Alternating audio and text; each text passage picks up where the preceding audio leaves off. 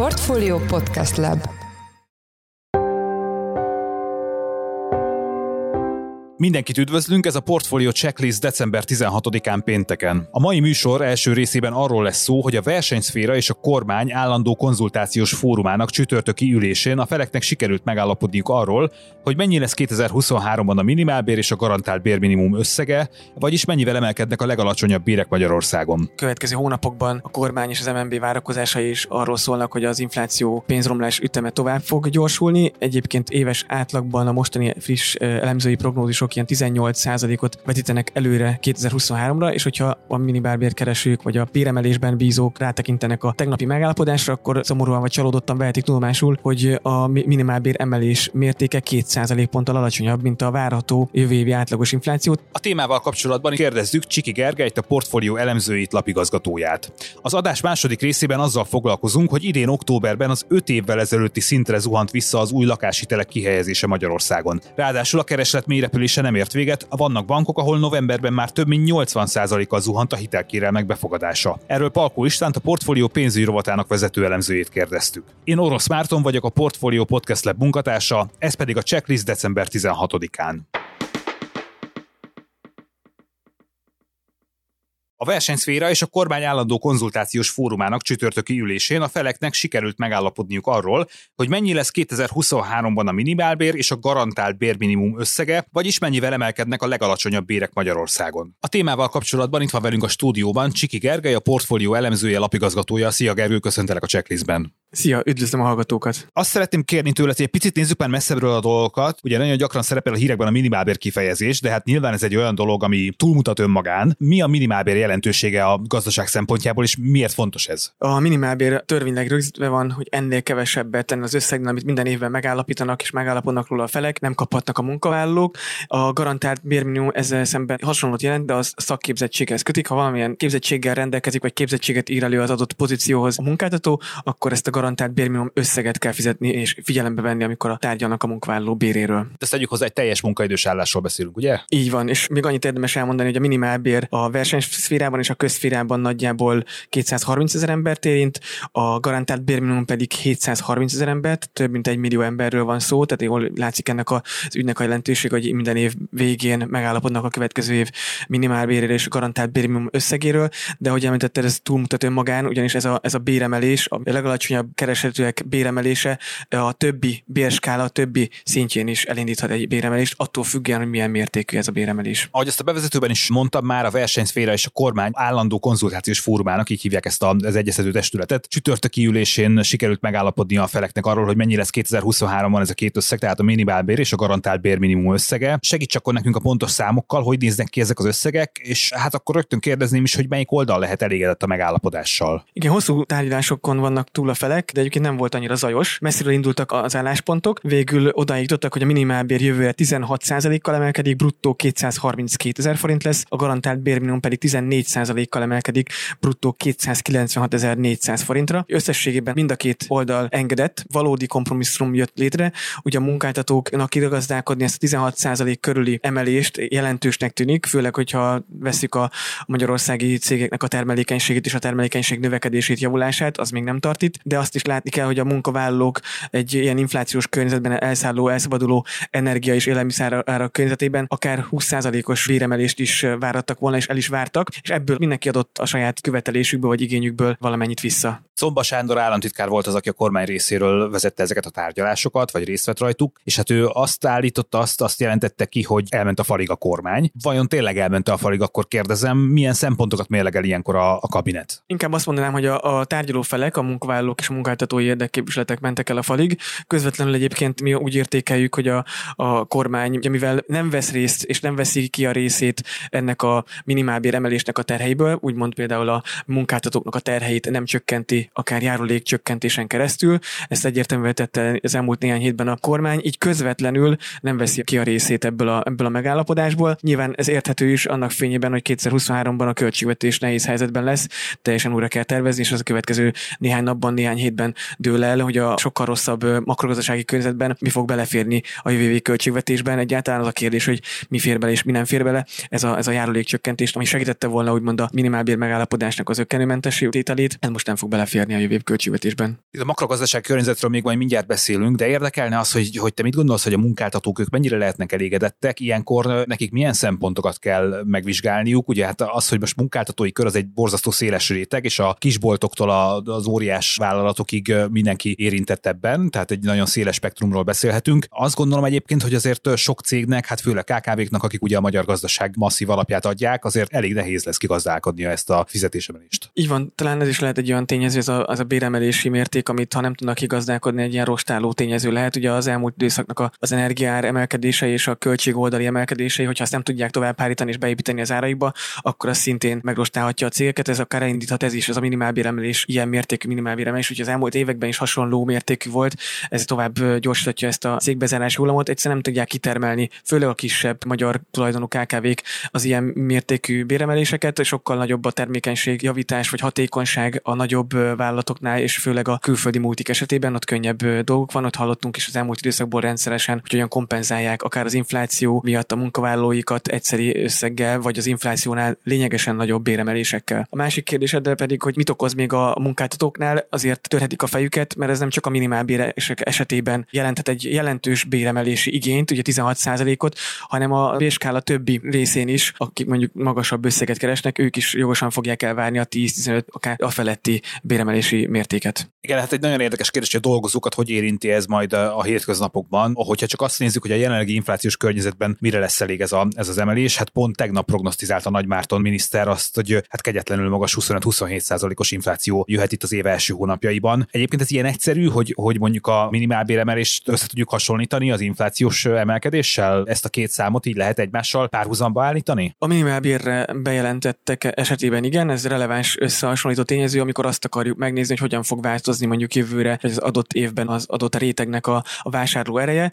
És igen, ahogy jól mondtad, a következő hónapokban a kormány és az MNB várakozásai is arról szólnak, hogy az infláció pénzromlás üteme tovább fog gyorsulni. Egyébként éves átlagban a mostani friss elemzői prognózisok ilyen 18%-ot vetítenek előre 2023-ra, és hogyha a minimálbérkeresők vagy a béremelésben bízók rátekintenek a tegnapi megállapodásra, akkor szomorúan vagy csalódottan vehetik tudomásul, hogy a minimálbér emelés mértéke 2% ponttal alacsonyabb, mint a várható jövő évi átlagos infláció, tehát ők legalábbis a szigorúan veszük, a minimálbérre bejelentettek egy rábér csökkenést fognak elszenvedni, a garantált bérminimumon bejelentettek valószínűleg ők is, csak kisebb mértékűt. Gyakorlati jelentősége ennek ott van, hogy a, a jövő év talán második felétől kezdődően, hogyha nem csillapodik valóban az inflációs nyomás, akkor azt vehetik észre a minimálbérre vagy a garantált bérminimumra bejelentett dolgozók, vagy a hónap végén hamarabb elfogy a pénzük, miközben ugyanazt veszik meg, ugyanarra költenek, ugyanolyan mennyiséget, de hónap végén hamarabb elfogy a pénzük. Gergő, ha már itt vagy, akkor egy zárójeles megjegyzést hadd tegyünk itt. Ez a bejelentés, amit tegnap tett Nagy Márton, hogy 25-27 százalékos lett az infláció az első hónapokban. 2023-ban ez mennyire volt meglepő számotokra? Viszonylag új információ volt, azt lehetett várni, hogy a novemberi 22,5 százalékos éves pénzromlási ütem tovább fog növekedni a következő néhány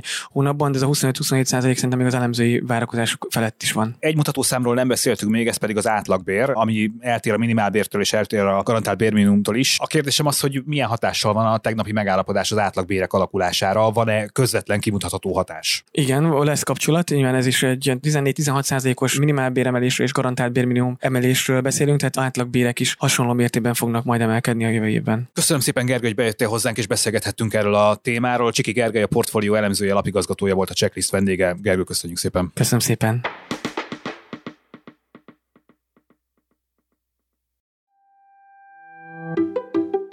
Mielőtt folytatjuk, szeretném felhívni a figyelmed a Portfolio csoport heti podcastjére. A legfrissebb szerdán megjelent műsorban a bruttó 31 milliárd forintos magyar Eurojackpot nyereményről lesz szó. Egy olyan befektetési tanácsadót, vagyonkezelőt kérdeztünk, aki többször is dolgozott már lottónyertesekkel. A szakértőt többek között arról kérdeztük, hogy mik lehetnek az első lépések egy ilyen nyeremény után, hogy érdemes belevágni, mit kell átgondolni, amikor milliárdok befektetésében gondolkozunk, kiben bízunk meg, mi alapján válasszunk tanácsadót, hogy adjunk a pénzből a barátoknak, családtagoknak, miért nehezebb jól adományozni, dolgozni, mint azt elsőre gondolnánk. Tehát még egyszer, ez a műsor nem a checklist, hanem a portfólió, simán portfólió névre hallgató podcast csatornáján hallgatható meg. Most pedig folytatódik a műsor.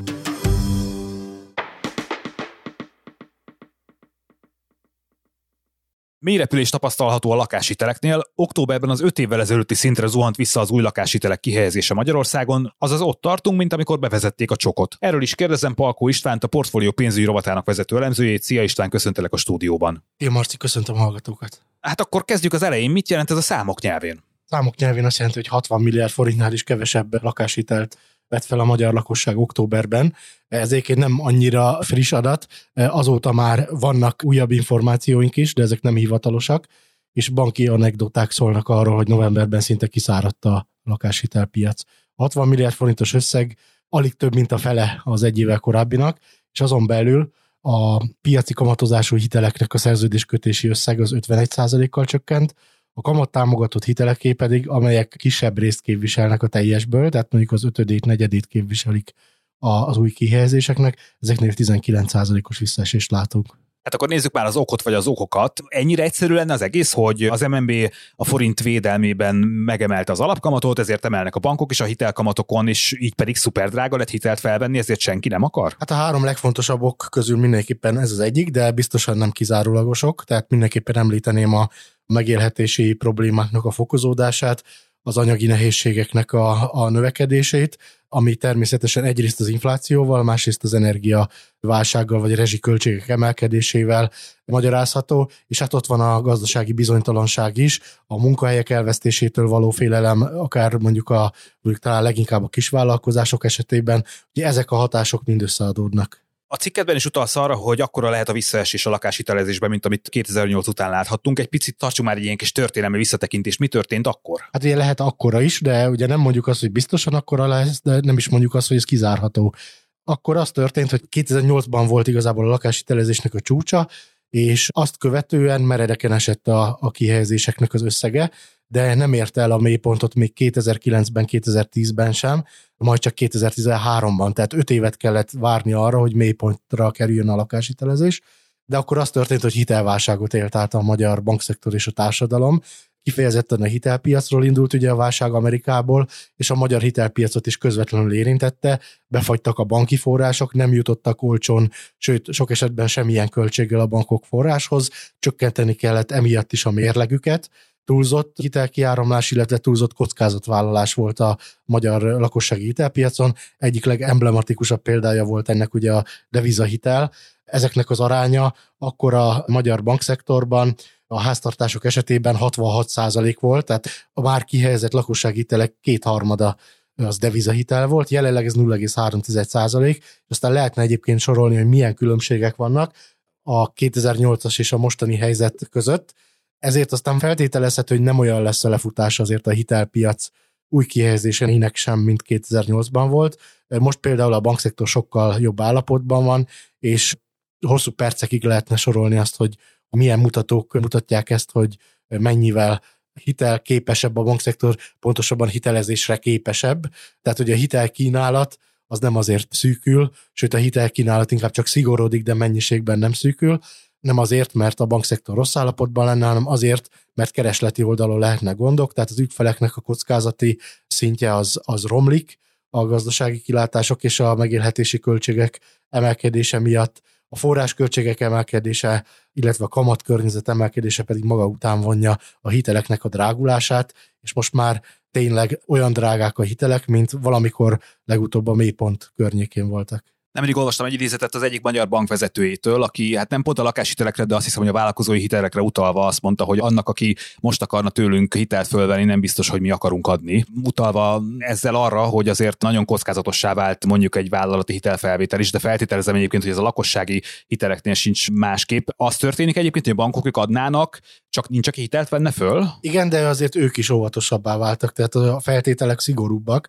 tehát magasabb jövedelem elvárások vannak, kisebb hitelösszeget lehet már csak azért is, mert a törlesztő részletbe és a JTM korlátba, ez a jövedelem arányos törlesztő részlet mutatóba kisebb hitelösszeg fér bele. Ez elmondható, ugyanakkor én látok olyan különbséget a vállalkozások és a lakosság között, hogy a vállalkozásoknak a jelentős része az csak hitelből tud működni, mert forgóeszköz finanszírozásra, készletfinanszírozásra, folyamatos likviditás bevonásra van szüksége, míg a háztartások esetében az már régen rossz, hogyha folyamatosan likviditást kell bevonni, vagyis folyamatosan hitelről hitelre bukdácsol egy háztartás. Úgyhogy a, a lakosságra jellemző az, hogy képes elhalasztani azt a keresletet, amit azonnal szeretett volna kielégíteni jobb időkre, tehát például, hogyha valaki csak 10%-os kamattal tud hitelt felvenni, akkor bizony nagy valószínűséggel meg fogja várni azt az időszakot, amikor ez számára vagy azért, mert lejjebb mennek a kamatok, vagy azért, mert a jövedelme úgy nő, vagy azért, mert valamilyen háztartási költség kiesik esetleg egy másik hiteltörlesztése például, ezért megvárja, meg tudja várni azt az időszakot, amikor képes felvenni a kinézett lakáshoz szükséges hitelt. Majd mindjárt visszatérünk arra, hogy mit tanácsolunk azoknak, akik most vennének föl hitelt, de egy picit beszéljünk már arról, hogy mit mondanak a hitelközvetítők, milyen hatással lehet ez a folyamat mondjuk a lakáspiacra. A bankmonitornak az alapító ügyvezetői Sándor Fibalást kérdeztük meg erről, és hát ők azt látják, hogy nagyon megváltozott az ügyfeleknek a magatartása, sokkal óvatosabbá váltak, ők nem tapasztalnak akkor a visszaesést, mint amekkorát egyes bankoktól egyébként hallunk.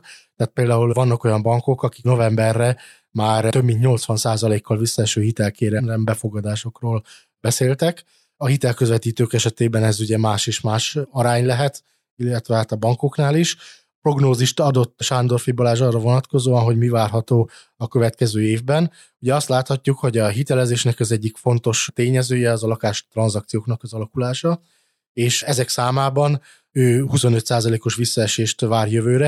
Ez azt jelenti, hogy valahol éves szinten 100 ezer tranzakció környékén kerülhet mélypontra a lakástranzakcióknak a száma. Ez egyébként az elmúlt években viszonylag stabilan olyan 150 ezer környékén alakult.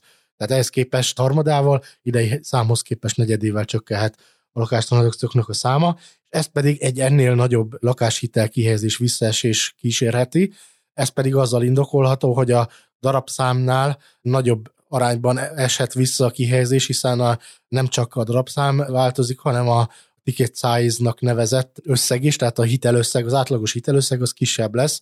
Egyrészt azért, mert egyre többen a magas kamat miatt próbálják más forrásból kielégíteni a lakásigényüket, tehát családhoz fordulnak, rokonokhoz fordulnak, vagy meglévő megtakarításukat élik fel annak érdekében, hogy megszerezzék a lakást, eleve sokkal kisebb arányban finanszírozzák meg a lakásvásárlásukat, másrészt pedig az említett JTM mutatókba eleve kevesebben férnek bele, tehát kisebb összeget tudnak azonos fizetés, vagy egy kicsit növekvő fizetés mellett is felvenni, hiszen a törlesztő részlet olyan magas, most nagyjából másfélszerese annak, amit egy évvel ezelőtt vagy másfél évvel ezelőtt láttunk, hogy nem férnek bele egyszerűen az eredetileg felvenni szándékozott összeggel a különböző jegybanki mutatókba. És meddig tarthat a hitelkamatok emelkedése? Ugye azt említetted, hogy nem biztos, hogy a 2008-as szintet el fogjuk érni, de látszik-e már ennek a, ennek a trendnek a vége valahol? Elsősorban a hitelkihelyezésének a visszaesésére értem azt, hogy nem lesz akkora a visszaesés talán, mint akkor volt, hiszen az egy klasszikus hitelválság volt, itt pedig a hitelpiac az közvetetten érintett az, hogy a lakáshiteleknek a kamata hol fog megállni, ugye folyamatos emelkedést látunk már nagyjából másfél éve, elmondható, az attól függ, hogy a hozamkörnyezet hogyan fog változni. Általában azt láttuk az elmúlt hetekben, hogy az EU pénzekkel kapcsolatos narratíva, illetve hírek határozták meg azt, hogy hogy alakulnak a hozamok, amikor kisebb volt az esélye az EU pénzek lehívásának, akkor emelkedtek, amikor pedig nagyobb, akkor pedig csökkentek a hozamok, és hogy mikor érkeznek meg az EU-s pénzek, az is befolyásolhatja ezt. Tehát nem csak az, hogy megkapjuk-e, hanem hogy milyen ütemben érkeznek. Tehát ilyen szempontból is van bizonytalanság a következő hónapokra. Hogyha a jelenlegi hozamkörnyezetet vesszük alapul, akkor az látható, hogy a bankok még viszonylag alacsony felár mellett kínálják a lakáshiteleiket, tehát nem normalizálódott a helyzet olyan értelme a lakáshitelpiacon, hogy a bankok bár emelik a kamatokat, de nem követték a hozamemelkedésnek a, az ütemét, mégpedig azért, mert féltek egyrészt attól, hogy a saját hitelkihelyezésük visszaesik, másrészt pedig ennek van egy olyan hatása, hogy piacot vesztenek más bankokkal szemben, de bankok közötti verseny miatt sem, meg a hagyományos árazási technikák miatt sem követték le egyébként azonnal a hozamkörnyezet emelkedését, és azt várjuk, hogy ugye a hozamkörnyezet úgy tűnik, hogy már tetőzött, és már láthattunk több ízben csökkenést, az elmúlt hetekben nem minden héten, de volt már csökkenés a, a hozamokban, és hogy a bankok még a lemaradásukat behozzák, de már nem emelkednek tovább a hozamok, akkor talán egy fél, egy százalék pontos emelkedés van már csak benne a kalapban.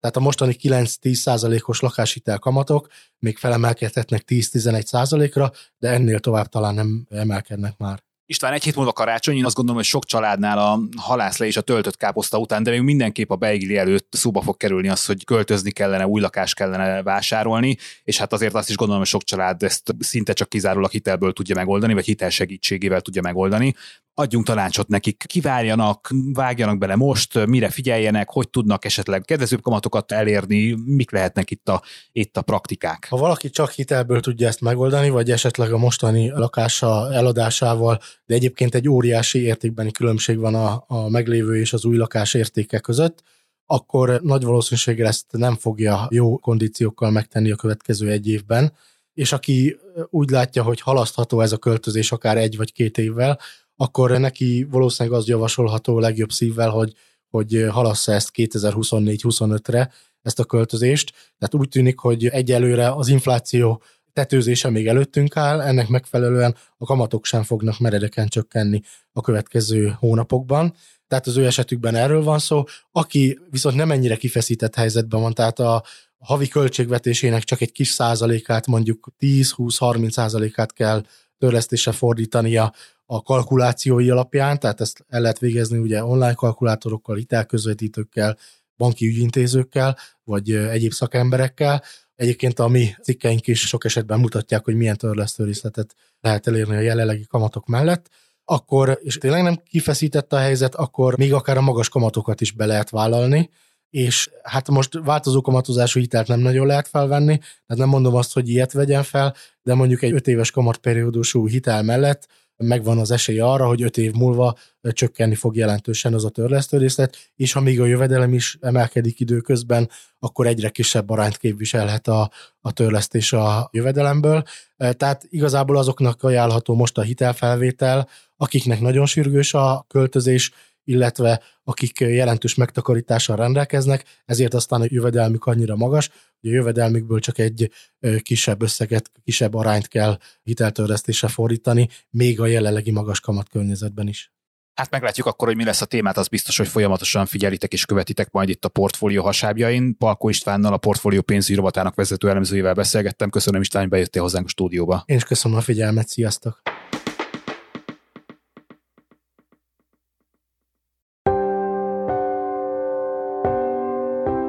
Ez volt már a Checklist, a Portfólió munkanapokon megjelenő podcastje. Ha tetszett az adás, iratkozz fel a Checklist podcast csatornájára azon a platformon, ahol podcasteket hallgatsz. A mai műsor elkészítésében részt vett Bánhidi Bálint, Forrás Dávid és Gombkötő Emma, a szerkesztő pedig én, Orosz Márton voltam. Új adással jövő hétfőn, december 19-én jelentkezünk, addig is minden jót kívánunk, sziasztok!